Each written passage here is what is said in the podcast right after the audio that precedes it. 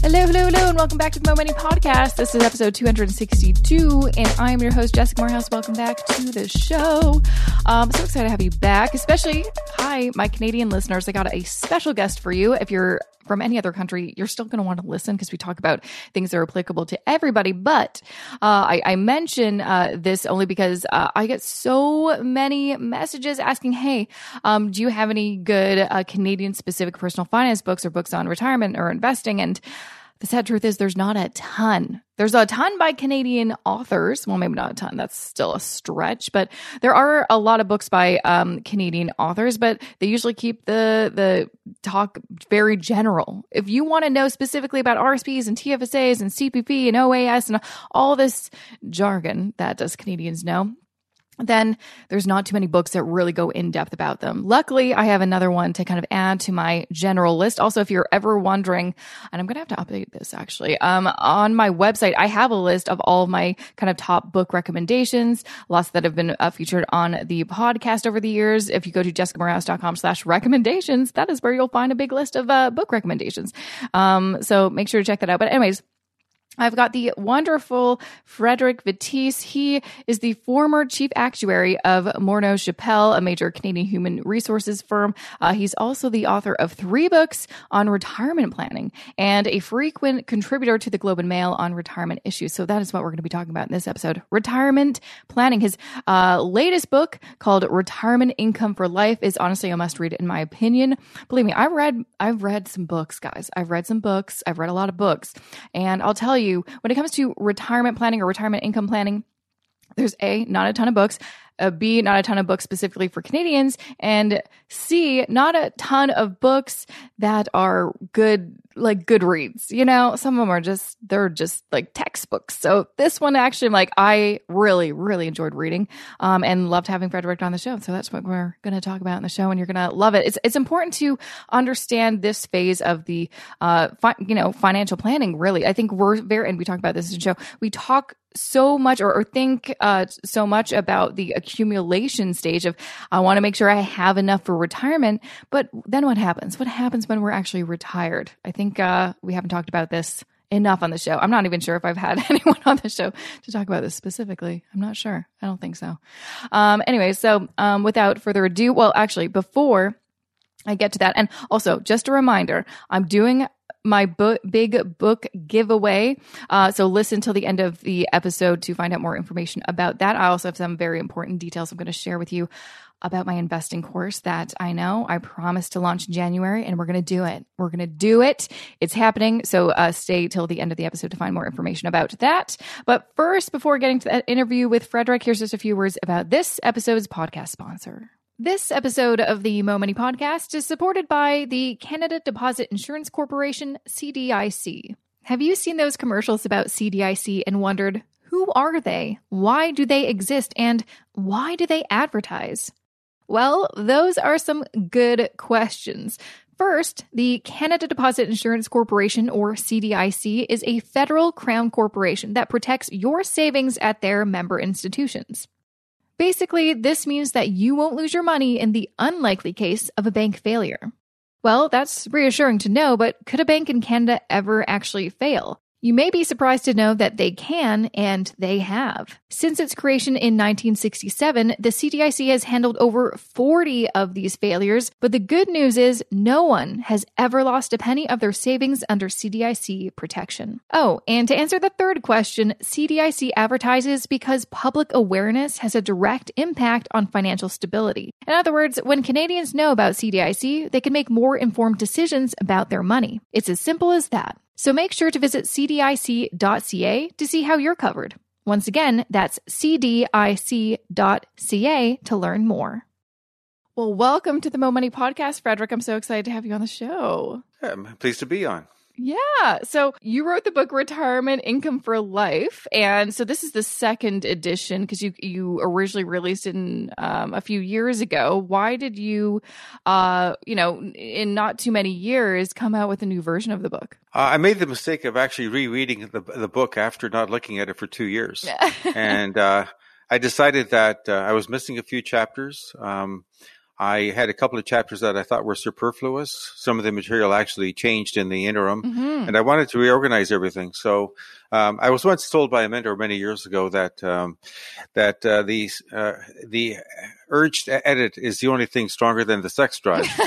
so I I now understand that. So that's why I created a second edition. But I promise not to, not to uh, do this again. well, I'm sure you will have to make a new version eventually in the future, just because I'm sure as you've kind of realized as you've you know uh, edited this, there a lot of things have changed, and even when you uh, like when this um like uh, the second edition came out, it was was it during the spring or when did this uh, come out? This uh, was actually released. Uh, it was actually written um, last winter, but it was released on October of 2020. Right, and so a lot of things happened in 2020. How did that kind of uh, affect what actually ended up in the book? Because I'm sure you had one idea, and then you're like, "Well, we have to put some new things in because this this is a kind of a crazy time." It did affect things because in the old uh, edition, the first edition, I did talk about black swan events, about things that we can't really predict, yeah. things that things that turn our life upside upside down. But it was all done in a vacuum at the time, and all done in theory. So I thought, well, you know what? And we're actually in the middle of one. So I, I wrote the uh, a chapter about the uh, about COVID nineteen, the pandemic, in uh, in my newest edition, and I wrote it all in April, and I made made it a point not to edit it or revise it after April. I wanted to give the the feeling of what it felt like to be right in the middle of it at the beginning, when we didn't know what was going to happen, how it was going to unfold, how serious it was going to be ultimately, and how it would change our world. Because I wanted to put myself into the shoes of an investor who is living in an uncertain world and and showing well this is what happens in real life and so how, how do we actually react to it? How do we change our retirement planning to uh, to account for it. I'm curious, um, because you already had your original book out. Did you get a lot of messages or emails from people who were approaching retirement or in retirement, kind of freaking out, being like, "Hey, read your book. I'm I'm just like not sure what to do because of the pandemic. Uh, yeah, well, because of the pandemic, that would have been one reason. Also, because of interest rates going down, which was also a cause of the pandemic or a result of the pandemic. Um, and that was another reason. Like they said, does it still make sense to to buy annuities? Because that was one of the enhancements I talked about in the book. So yeah, I had a lot of uh, a lot of emails about that. Mm-hmm. And did it kind of sounds like your advice from your book kind of you know was consistent. You're like even with this happening, still what I say in the book is what I'd say. what happened? Yeah. So the five enhancements basically didn't change as a result of uh, writing a second edition, except the emphasis on those enhancements changed. So one of the enhancements, um, which by the way, most of the enhancements are hugely unpopular with the general population. Go figure. but one of the enhancements was uh, deferring CPP until age age seventy. And I, I demonstrated as how that actually helps a lot. It helps to make sure that you never outlive your money. It actually gives you more money in, in later life and so on. And gives you a lot more assurance. You actually have more income that's inflation protected, by, and so on and so forth. But people just really don't like doing it. Anyway, I pointed out that with interest rates going even lower, that this enhancement makes even more sense because effectively it's guaranteeing uh, for that portion of our money, it's guaranteeing us a return of six percent. And 6% riskless return at the time when banks are giving about uh, 0.2% on savings accounts is, uh, is phenomenal. So how can you turn that down? On the other hand, annuities have become less pop, less uh, attractive.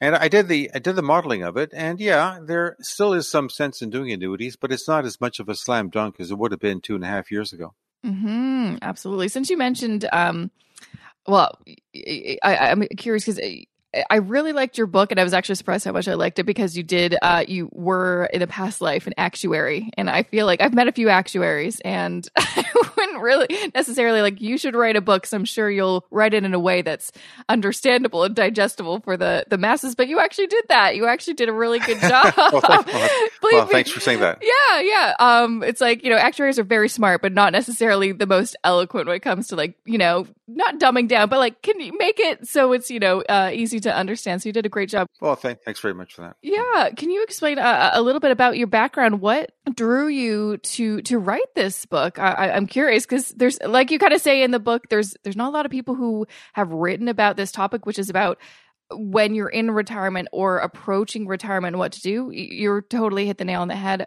almost all the books out there are about building wealth not about the um, you know decumulation stage well, I was uh, I was an executive and a chief actuary of a major consulting firm in Canada, Morneau Shepell. Uh, actually, my old boss was Bill Morneau, uh, our former pri- uh, federal uh, finance mm-hmm. minister. In any event, um, about 10 years ago, I just decided that I wanted to change uh, my responsibilities, change what I did there, and uh, just make a career change, but within the same firm. So I had a chance to move away from the operations end of things and move into the uh, thought leadership. Um, you can put quotation marks around that uh, for for the company. And so I started writing um, articles and so on. And I fortunately I got in uh, early on with National Post and then Globe and Mail, and I wrote quite a few articles for them over the years, probably over a hundred now. Um, but um, about nine years ago, there was a lot of talk about how the country has a retirement crisis, which we didn't have then. Uh, the best protected people in the country were seniors. And I told my old boss, Bill, I said, we should write a book about this. So that was my first book called The Real Retirement. Then, anyway, fast forward, and then I wrote a second book. And then the third book came about when I was in a sitting in a, uh, um, a, a, conference uh, given by the Institute of Actuaries uh, at the conference, they, one of the uh, the session leaders talked about uh, decumulation, i.e., how do you actually turn your lump sum, your nest egg, into income in retirement? And um, and anyway, that it, it, all kinds of ideas exploded in my head when I heard this. First of all, they gave some good ideas. Also, I thought they got things not quite right. But main thing is, I realized that no one's really turned their attention to it, including us actuaries, not to any great extent at that point in time. Uh, you're hearing more about it now, but there wasn't much then. And finally, I realized that the financial advisors, um, uh, bless their hearts, kind of got this wrong uh, as to what advice they were giving to people who were retiring. So I thought this is a, great time for it. And by the way, it also came at a time when over a thousand Canadians were turning 65 every day. So it it was a good time for it. I felt, and that's why I, I wrote the book. Absolutely, and I, I feel like even if um you know because a good portion of the audience for this show are are younger people, well millennials as we we were getting older. We're not in our twenties anymore. we're in our thirties. um, but still, I think a lot of I mean a lot of the guests I've had on the show to talk about investing in retirement. It's really about that that beginning, the retirement planning stages, how to make sure we have enough for retirement. Um, and it's like I need to have someone on the show to talk about what do we do once we're there, even though that's decades into the future. It's important to know because you don't want to be 65. You're like, okay, so now what? Like you should probably have a plan in place. Do you want to kind of share some of your advice for when you're approaching retirement? What are some steps you should take? so you so you have a plan you don't turn 65 you have that retirement party and then you have no clue what to do that's uh, that's exactly right. You do want to plan in advance, and this actually was one of the other reasons why I had to write a second edition, um, because the people who were coming to me, I mean, friends of mine, acquaintances, people I knew who thought they could come to me for advice, uh, and and I helped them with their planning a little bit. They were all in the same category, and none of them were really covered in my book. The because my book really covered well, you have your nest egg, you're on the verge of retirement. What do you do with your money? They were actually all about five to ten years out. I mean, they were close enough to retirement to be able to to uh, get a whiff of it, but they uh, they weren't sure what uh, whether or not they were still on the right track and what they still had to do in their remaining years. So that's why I, I rewrote the book partially for them, and and so the biggest thing you want to do is you want to get a really good idea of how much retirement income you're going to have, and you want to actually look at spendable income. Um, so you want to figure out how much spendable income you're going to have in retirement given your nest egg. So you needed to have a way to do that. And that's why I, I created a better retirement calculator that coincided with the book, which I, I call PERC, the Personal Enhanced Retirement Calculator.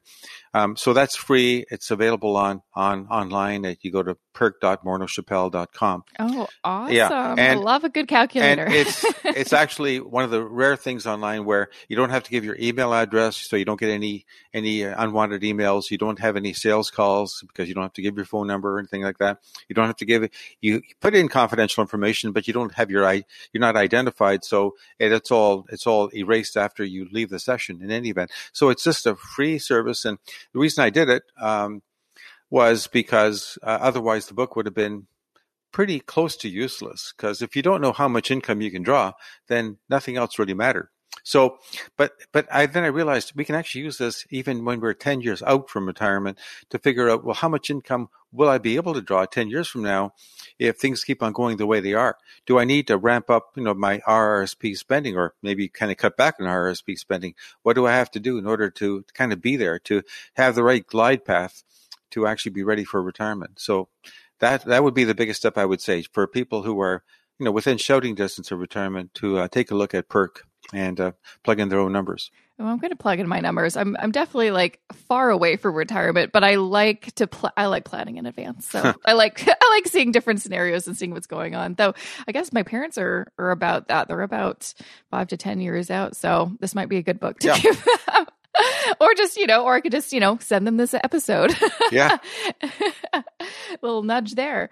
Um yeah so i i, I find um this topic of retirement income i've had some conversations with people who because uh, I, you know i work with uh, one-on-one clients as well and uh, some of them are like a little bit older 40s 50s um thinking about that kind of retirement. And usually i have to refer them out to someone who's you know retirement specialist who can help them create that retirement plan while they're in retirement. And i think sometimes it can be kind of scary because it's it's already intimidating and scary to to plan for retirement to build that nest egg thinking of then having this nest egg and drawing it i and you you know definitely mentioned this in the book people's biggest fears is outliving the money that they saved up. You spend your whole life saving up this amount of money. It's ter- the idea that you'll spend it all within 10 to 20 years is and, and run out is terrifying. Um and, and you do definitely um kind of share some different scenarios which i really appreciate and and give some examples but I mean, and your experience as an actuary too, seeing you know a bunch of data. How common is it for people to actually outlive their savings? Is it common, or is that kind of just a, a fear? Um, people can certainly do that, but those are the rare anecdotes in Canada. It seems to be more like an American phenomenon than, than Canadian. Um, it's not that common simply because people are fearful of it. And so they do everything in their power to make sure it doesn't happen. And until interest rates went down to nearly zero, the biggest thing they did was they tried not to touch their principal, you know, their actual capital, and they tried to live on, on just the investment income.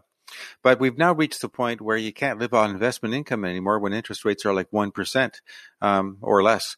And so you, you do have to actually start thinking about a, a systematic way of actually drawing down your money.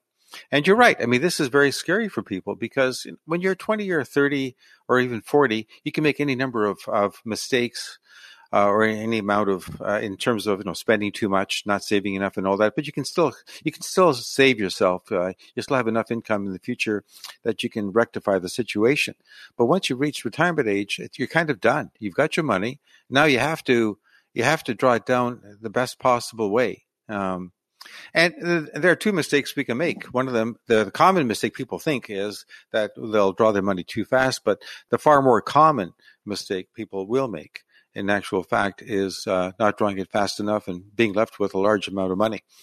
There's all kinds of stories of uh, you know, uh, aunts you have who, who, were aged 85, 90, and they died and they left a, left a, a, ton of money, a lot more money than you thought they ever had because they never spent it during their lifetime. And part of the problem is, and I actually talk about this in the book, part of the problem is we think our spending is going to be keeping up with inflation for our whole life. But uh, studies in all kinds of different countries uh, Canada included, have shown that we don't do that. We we do keep up with inflation in our spending, and maybe even a bit more than inflation in our 60s.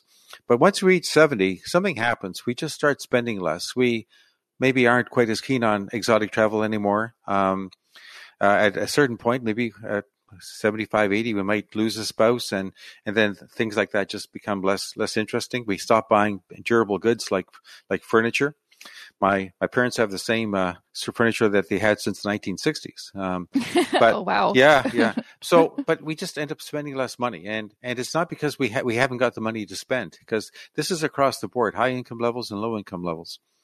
And so, so the bigger problem is that we end up, you know, being too cautious with our money because we don't know how much to spend, and that's why I created the PERC calculator.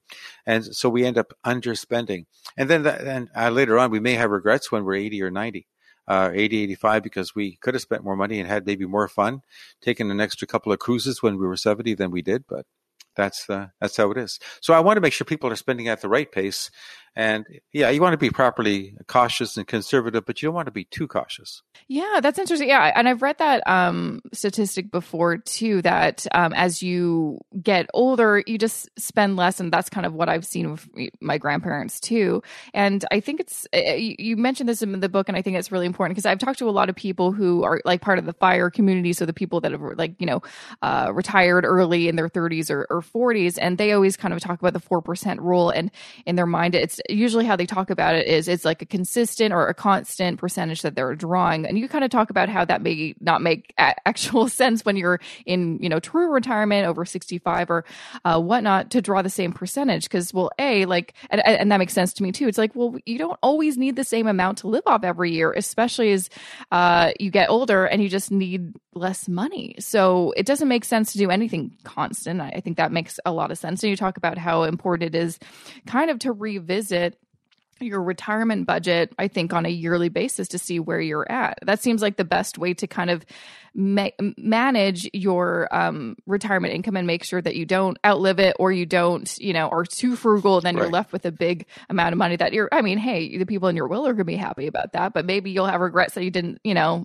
splurge on this thing or, or do this experience because you could have afforded it. It's, it's something that's not supposed to be fixed, I guess. And I think a lot of people think it is and it's not. But the impression is still that we have to, we need a lot of money uh, when when we're 80, 90. We have to, we're going to keep on spending at various at very high rates. But that is so. I hear all kinds of anecdotes. Uh, for example, one of my friends said, because I, I I've been saying this for quite a number of years. One of my friends said, "Well, that's not true at all. My father's 85. He spends all kinds of money." So I said, "Really? Tell me. Tell me how." And then he thought about it and he was drawing a blank. And then he realized, well, he was spending his money on, on paying rent for his daughter but he was spending nothing on himself. And my friend suddenly realized that he actually wasn't. I mean, he was giving it away because he wasn't spending it on himself. That was one example. It sounds like my grandparents. yeah. I remember my own grandmother, this goes back many years now, but she had virtually no money. She had a very small uh, pension from Italy. Uh, she was living with in Canada now, but so she would have been deemed poor by by government standards because she had virtually no income. But she was living with us, and so she had all her needs met. And and so whatever little money she had, she just gave away to her grandchildren because she wasn't spending any of it. That also sounds like my grandma. Yeah. these stories these stories go on and on, but they're not just anecdotal; it's also statistical as well. I mean, that just is how how it ends up happening. Um, but nevertheless, I mean, you still do want to have money in in at you don't want to you would want to run out. And I do have an example in my book. I start off with at the very first chapter showing how um, how they can run out. You know, if they follow the four percent rule and they have no no no they only have to live on only government pensions after age 80 essentially um, and that obviously isn't what you want to do and that actually so i did talk about the 4% rule in my book. And by the way just for i guess listeners who don't fully understand it 4% rule is you take your assets at the point of retirement take 4% of that and that establishes your income level in retirement and then you increase it by, by inflation every year after that. Um, that actually doesn't work anymore. It, it would have worked 30 years ago when you had a, a, a real uh, after inflation 4% return on bonds but now the return on bonds or the yield on bonds is essentially uh, 0 or 1% and actually that's that's nominal Neg- the the real yield is actually negative so you can't do that anymore. You can't you can't actually uh, use the four percent rule. And I, in the book, I also show if you have a, a bad investment scenario, which is quite hot, uh, it's quite it can happen. I I look I, I call it a fifth percentile scenario, something that happens only once every twenty times. But I show if you have a bad investment scenario, you can run out using the four percent rule. So you do have to think about spending your money in a different fashion than that. So I didn't want to be alarmist. I mean, I don't want people to think they're likely to run out of their money, but they can't. Yeah, it's like it's possible, but it's unlikely, but it is possible. right yeah no I, I, absolutely and I, I, appreciate too that you talk about because again i feel like there's um when people are talking about this subject they really do talk about rules of thumb a lot because it's easy to to digest and comprehend but that's not really how things work, you do need to to run um, different scenarios, which you actually do uh, in your book, which is I think really helpful to see what could happen and what are their different. And I feel like that's also what I've been seeing with a lot more um, investment companies and robo advisors. Before that, I feel like the graphs that they used to show is like if you continue to contribute this amount, you'll end up with this am- uh, amount of money by the time you retire. Now they're actually showing graphs. They're like, actually, here's a bunch of different scenarios because we actually can't guarantee this. which I'm like, good, right, right. that's good because uh, yeah, we need to kind of uh, be aware that, and that's I think the other kind of uh, annoying thing that people kind of get, I, I guess, kind of concerned about is so no one can really guarantee me or, or tell me how much I'm going to have or or how much my money is going to last because no one can predict the future. Is that something that you kind of come across and you're like, yeah. Hundred percent. People, you cannot predict the future. Um, in addition to all the all the usual things, it's not only the things that we we know we don't know. It's also the things we don't know that we don't know. I mean, they're both those things are are possible and and they can affect um, uh, what's going to happen in retirement. Having said that, one of my enhancements was having a backstop, and that is being able to tap into the equity in your home.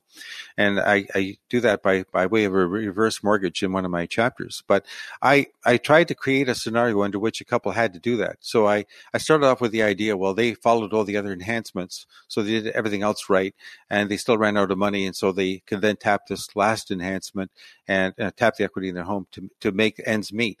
And I found it was really hard to actually find a scenario in which uh, they had to worry about this backstop, this reverse mortgage, because if they do everything else right, it's actually very hard to run out of money and and to be to be actually in dire straits in your in your in your 80s if you if you do it or everything else right. Well, that's good to know. Um, and I, I think also an, an, a part that I really enjoyed too is a lot of people, you know, think when they're just, you know, uh, drawing down their retirement savings and, and, living off it that they spend all of that money that they're withdrawing. I think a lot of people don't realize that, especially for your your RRIF, there are mandatory withdrawal rates and I think a lot of people think, well, what if I don't need all that money? It's like it doesn't matter. You still have to withdraw it, but you don't have to spend all of it. You talk about how there's certain like different, you know, life shocks, um, you know, you know, kind of a life emergencies that may pop up, and that's why it's actually important to save. And I, I think that was an interesting concept that a lot of people don't think about. That when you're in retirement, you can continue to save money, which seems maybe a bit counterintuitive because you're like, but I saved up all my money. Do you want to kind of explain the importance of actually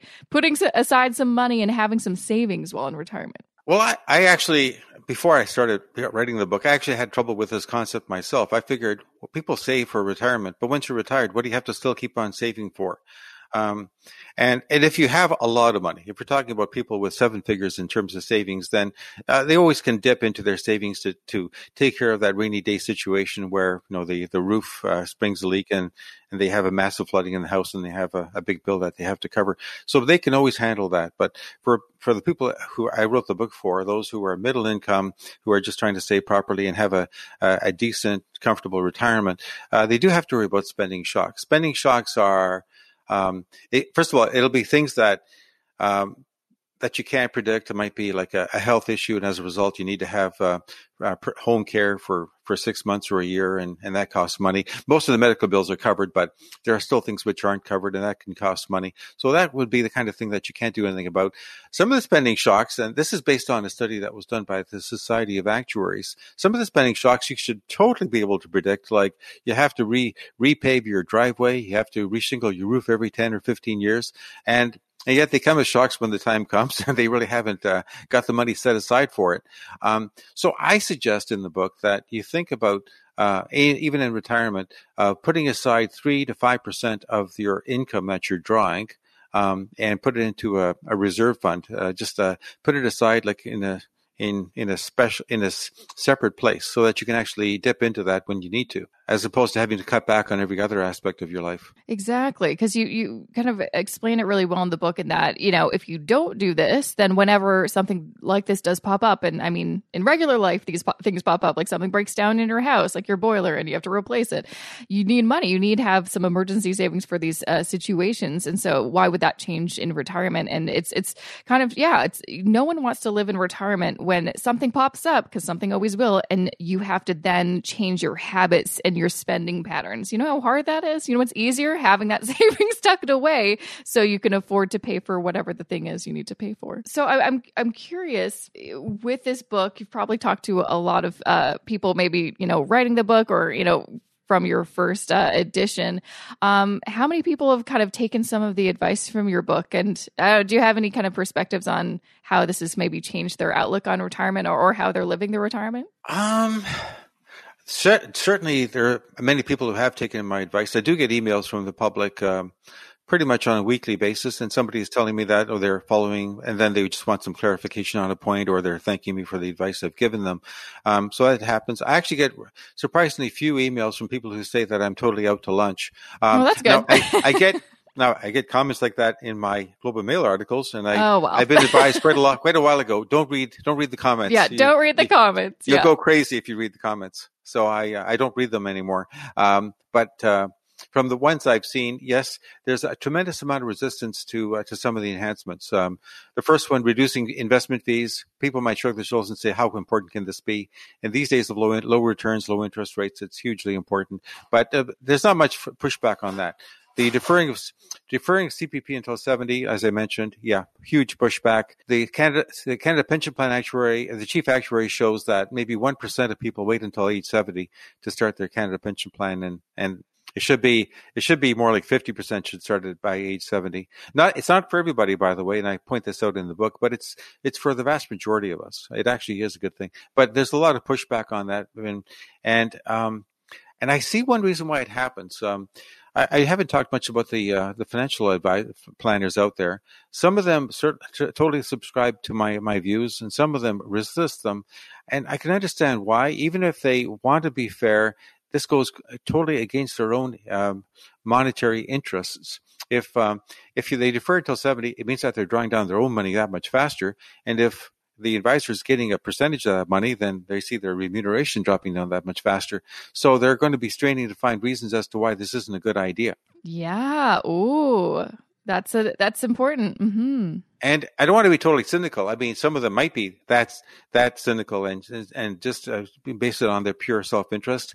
Uh, majority of advisors I've talked to, they they seem to be. Uh, uh, to try to be more conscientious than that. They do want to do a good job, but they have trouble seeing past that because their own their own self interest is so adversely affected. Yeah, I'm curious. Uh, in your view, how is it essential or is it you know important to have a financial planner or advisor work with you during this phase of you know um, entering retirement or, or just um, managing your retirement income or is this something that if you know this stuff you could do it yourself uh, you know what? A few of us could do it ourselves. I mean, actuaries can do it themselves. Um, I, am not sure how many people, other people can. For example, even accountants, I mean, they'll certainly understand some aspects very, very well, but other aspects not very well at all.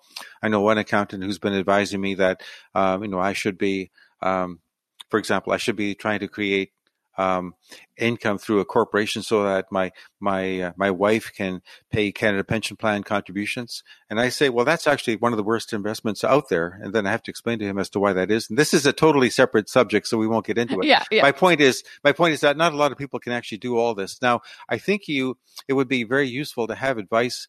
Uh, probably from a fee only financial planner, not a commissions based. Um, for the few months leading up to and maybe into retirement, just to get all your affairs in order, make sure that you've got the will and you got your estate properly settled and so on and so forth. Um, that would be tremendously useful.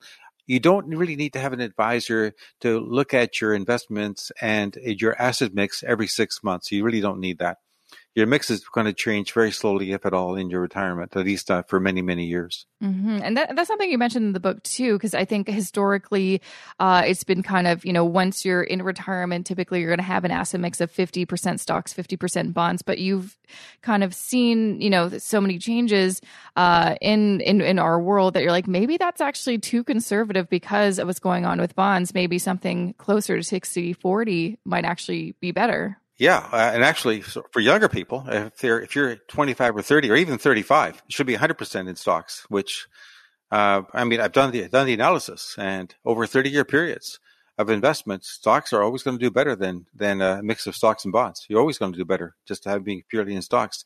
At retirement, obviously, you have to be, be a bit more cautious, and that's why 50 50, 60 40. If you buy the annuity, um, you can definitely be 60 40 because the annuity is kind of like uh, like bonds. Mm-hmm. Mm-hmm. Yeah, that's interesting. Yeah, it's it's. I feel like just because so much has changed over the past few years, a lot of the kind of typical investing advice that we got, like if you read an investing book from ten years ago, so much has changed, and we have to. It's hard to. I, I think we're just uh, as investors slower to kind of adapt. Because you're just saying oh yeah if you're 35 or you know younger you should be 100% in stocks. And i'm like i guarantee you most people are not. Most people in that age range are like doing a 70 30 maybe 80 20 um, in their asset mix just because that's like lots of the advice that they got in the past for like that's what aggressive but still you know 100% equities. That's crazy you know Well, you know what? Almost almost nothing of what I'm saying is actually wildly controversial for for the experts out there, the the academics, uh, the actuaries, they uh, who've actually looked at this closely. They all, oh, understand all this stuff, and there's actually very very high agreement. It would be when you look at the uh, the general public and financial advisors with their own uh, different set of interests and all that, where all this becomes controversial, and they are a few years behind.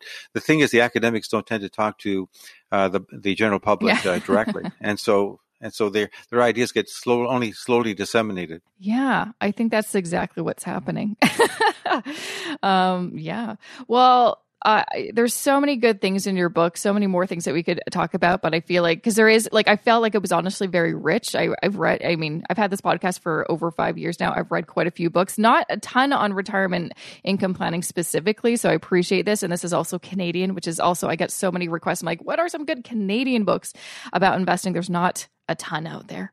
Um, so I really appreciate this book, but you really do I, felt like it was meaty, which I really appreciate. I've read too many books that are like, well, this is a bunch of fluff. so this was great. I really, really appreciate this. Um, so I think people are going to love it who want to know more about the specific topic. Um, before I let you go, is there anything else you want my listeners to kind of know? Some really important key things that you're like, this is one thing I want to kind of make sure I get across. The only other thing I would say is that uh, we are going to be in a, a, world of low interest rates and low investment returns, which isn't obvious yet because stock market returns have been very good, but the time is coming when returns and interest rates are going to be low for a very long time to come. So yes, uh, retirement planning is going to be more of a challenge than it's ever been. Yeah, gosh. So I guess this is, uh, there's never been a, a better time to equip yourself with some knowledge so you know what to expect and, and what to do moving forward. Yeah. Well, before I let you go, um, where can people find more information about you or grab a copy of your book or, and what's that? Can you remind what that link for that calculator is? I'm sure lots of people are going to want to check it out. Uh, yeah. The link for the calculator is uh, perc, P-E-R-C dot Morneau, Morneau Shepell uh, dot com, and uh, other, they can find out more about me if they wish. I guess on uh, on on my. I actually have a website now. This was actually a Christmas present from my wife. I, I, I, never got around to doing it myself, but it's uh, frederickvettese.com. and grab a copy of Retirement Income for Life. I guess you can kind of get it anywhere, pretty much. So yeah. Yeah, pretty much. Yeah. Pretty much. Yeah. Awesome. Well, thank you so much for taking the time to chat with me on the show. Well, th- thanks for talking to me. I appreciate it. And that was episode 262 of the Mo Money Podcast. You can uh, find more information about Frederick on his LinkedIn. Connect with Frederick Vettese on LinkedIn. I'll, of course, include links of uh, where you can find him and also just important things you need to know in the show notes, jessicamoorhouse.com slash 262. And you can find the show notes for any episode ever by just going to jessicamoorhouse.com slash whatever the number of that episode is. So, and, and also if, an easy way, actually, is just going to jessicamoorhouse.com slash podcast and you can find every episode I've ever done will be on my website. So you can listen, you can find links, all that good stuff is on my website. Now, with uh, Frederick's book, Retirement Income for Life, again, you can find that pretty much at any bookstore. Um, but I am giving away a copy. So I'm giving away copies of any book that is featured on this season of the show. So I'm giving away a copy of uh, the book that was featured last week called uh, Back to Business. So if you go to jessicamoorhouse.com slash contest, you can find uh, all the information about entering uh, those book giveaways. So check it out. Um, you can check it out frequently. I'll be adding, you know, updating it as I have new guests on the show and we have a book to give away. Um, but another way that you can find out um, more information about this giveaway is, well, I'll, I'll, always include a link on the show notes, but also my email list, jessicamoorhouse.com slash subscribe. There's links like, and, you know, uh, there's a button like on my website, very easy to find. De- definitely sign up to my email list because, uh, well, I'm going to share a little bit more info in a hot second, but that is how you find out all of these important announcements and things all the time is the email list. Um, so since I've kind of teased it, um, well, you're gonna have to wait a hot second later. I just have a few words I'm gonna share about this podcast episode sponsor, then some very important, exciting information about my upcoming uh, investing course. This episode of the Mo Money Podcast is supported by the Canada Deposit Insurance Corporation, CDIC.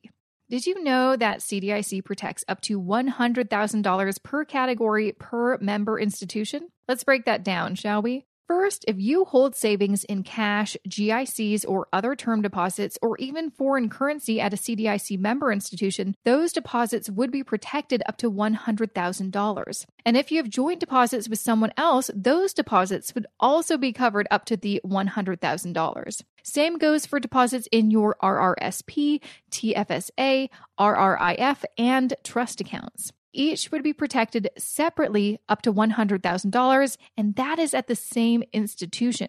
Now, if you bank with more than one CDIC member institution, the situation repeats itself. So if you've had $300,000 spread evenly across three different banks or categories, your entire $300,000 would be protected. See what I did there? It's important to know this so you can maximize your deposit insurance coverage. To learn all the ins and outs of how CDIC works so you can feel confident about the safety of your savings, make sure to visit cdic.ca. Once again, that's cdic.ca to learn more what's the deal? What's what's going on with this investing course? So, uh, as I teased, if you're on my email list, then you already know this. As I teased, um, not last week, but maybe the week before, uh, it's it's getting ready. There's a logo I made. Um, the new name, which I'm going to share with you right now, is called Wealth Building Blueprint for Canadians. So yes, it is specifically for Canadians. Sorry for anyone who uh, is not Canadian, but if you're an American, actually, if you go to jessicamoorhouse.com slash courses, my friend Amanda from the US has an amazing investing course that you're definitely going to want to check out. So you can check that one out. Highly recommend that. But for Canadians, who want to learn specifically about investing in Canada, investing uh, and, and the different account types like RSPs and TFSAs and the different robo advisors and how to actually, you know, implement a DIY uh, investment portfolio and manage it yourself and all that in Canada well, I got you. I, I it's here. It's coming. Um, and basically how you're to find out about it first is to sign up to my email list, jessicamoorhouse.com slash subscribe. Make sure to sign up to my email list because I'm to be sending out a very special email on Sunday. So keeping my word that I am launching it before, you know, the, this month is over. Um, and basically how it's going to work. Well, I'm going to include more details actually in the email. I'm not going to tell you right now. I'm going to have to, you're going to have to sign up to my email list to find out how you can actually sign up for this course. Um, it's not going to be like regular courses where you can just hit a button and buy there's going to be a little bit of a vetting process. Basically, you have to apply to uh, take the course because basically, I don't want this just to be any old course that you buy and then you never actually do. Um, I want you to take this course, actually do it, and get results. And the result is that you either start investing and have a very solid investment plan and know exactly what you're doing and you feel very confident about it. Or if you are currently investing, like, you know, most people are, really doing a review of what you're doing and adjusting your investment plan so it better reflects your goals and and all these other important elements. So that could be, you know, really switching up what you're doing. I mean, most of the people that I talk to you know, uh, either financial counseling clients or just, you know, the, the many, many people I talk to over social media or email or, or call, because I've been doing a ton of these like course discovery calls to find out what people want to know about. Almost everyone I talk to, I'm like, what are you investing in? And usually it's mutual funds at the bank, which you know I'm not a big fan of at all. Um, and so this would be a great opportunity for you to learn w- what you don't know and just really understand first kind of the first phase of the course is really that foundations of uh, information. You need to know this stuff before you can move on to the action phase. Before you start investing, you need to know this stuff and really understand it. I see too many people because I do lurk in some investing Facebook groups that are just like, "Hey, all right, I've got a thousand dollars. What should I buy?" I'm like, that is the worst way to start investing. You are gonna make mistakes that way.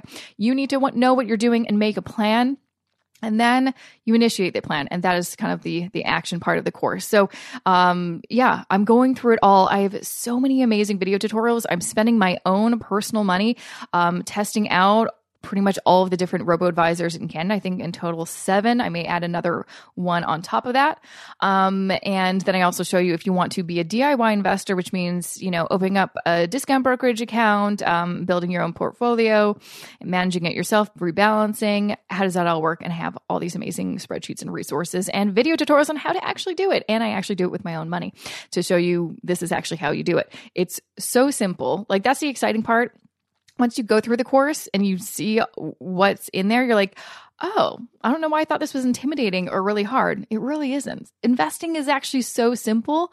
it's actually annoying how simple it is because people do love to overcomplicate it. So, anyways, uh, that's a little bit. Uh, if you book a call with me to learn more about uh, this course, which again, I'm going to include a special link um, in the email that I'm going to send out on Sunday. I'm going to share more about it and actually give you a little look at uh, what's in there. So very excited, very very exciting. Um, so there's so much more in the course that I, I'm not telling you right now. So, um, but yeah, it's going to be amazing, and I'm very very excited about it. And then if you're wondering, hey, don't you have that other course? It was called Fix Your Finances Masterclass, and now it doesn't exist. Uh, you said you're going to update that. Absolutely, just wanted to get this one done uh, first, and then I'm going to revamp that um, course, and that'll be very exciting as well. So that's kind of the tea. That's kind of the tea what's going on. Um, before I let you go, though, just a reminder: make sure to follow me on Twitter, please. Um, I'm at Jessie J E S S I underscore Moorhouse. You can also follow the money, uh, the Mo Money podcast on Twitter. It's at Mo Money Podcast, and same with Instagram. Um, I'm I, i have been doing a lot more um, Ask Me Anythings, um, which are very exciting. Like just like if you have any kind of personal finance question or investing question or whatever, but doing a lot more AMAs. And this is a way where you can ask me your question directly and I will answer back. So make sure to follow me on Instagram at Jessica I Moorhouse. You can also follow the Mo Money Podcast at Mo Money Podcast. So that is it for me. Thank you so much for listening to this episode. I'll be back next week with a fresh one on a Wednesday. So uh, stay safe, stay warm, and sign up to my email list, jessicamoorhouse.com slash subscribe to find out more information about my upcoming investing course. All right. See ya. Have a good day.